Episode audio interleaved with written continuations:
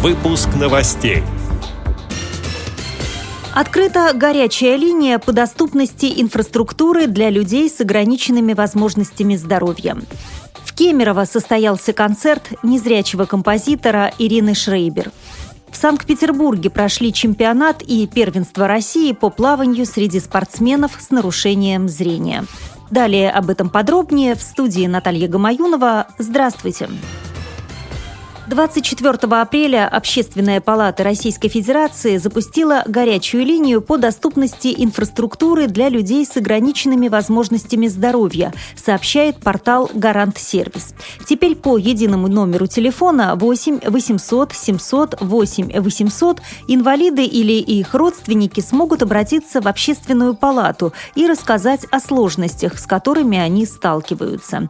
Инициатор проекта, член Общественной палаты Российской Федерации Федерации Диана Гурцкая отметила, цитирую ее слова, «Нам также очень важна информация и о позитивном опыте, поэтому помимо проблемных точек расскажите нам о местах, которые без проблем могут посещать люди с ограниченными возможностями.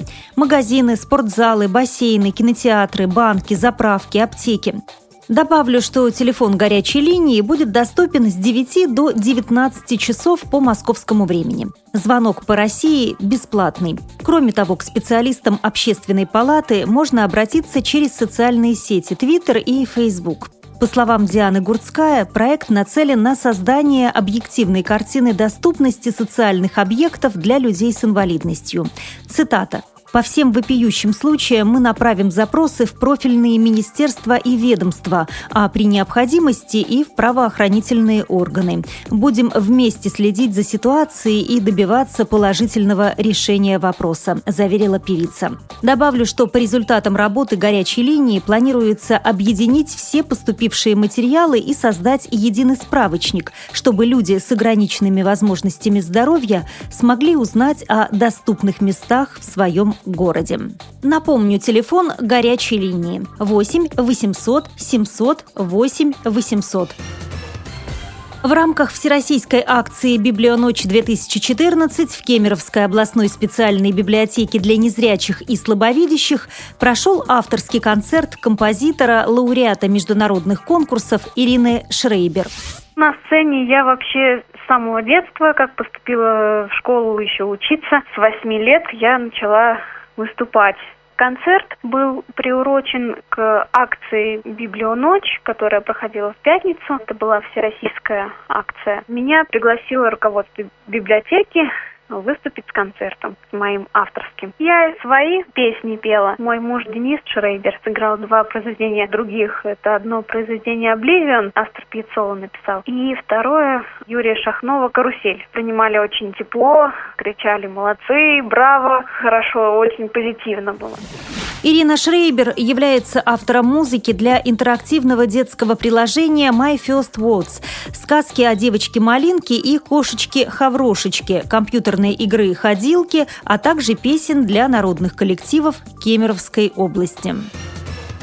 Далее новости спорта. В Санкт-Петербурге прошли чемпионат и первенство России по плаванию среди спортсменов с нарушением зрения, сообщает Федерация спорта слепых.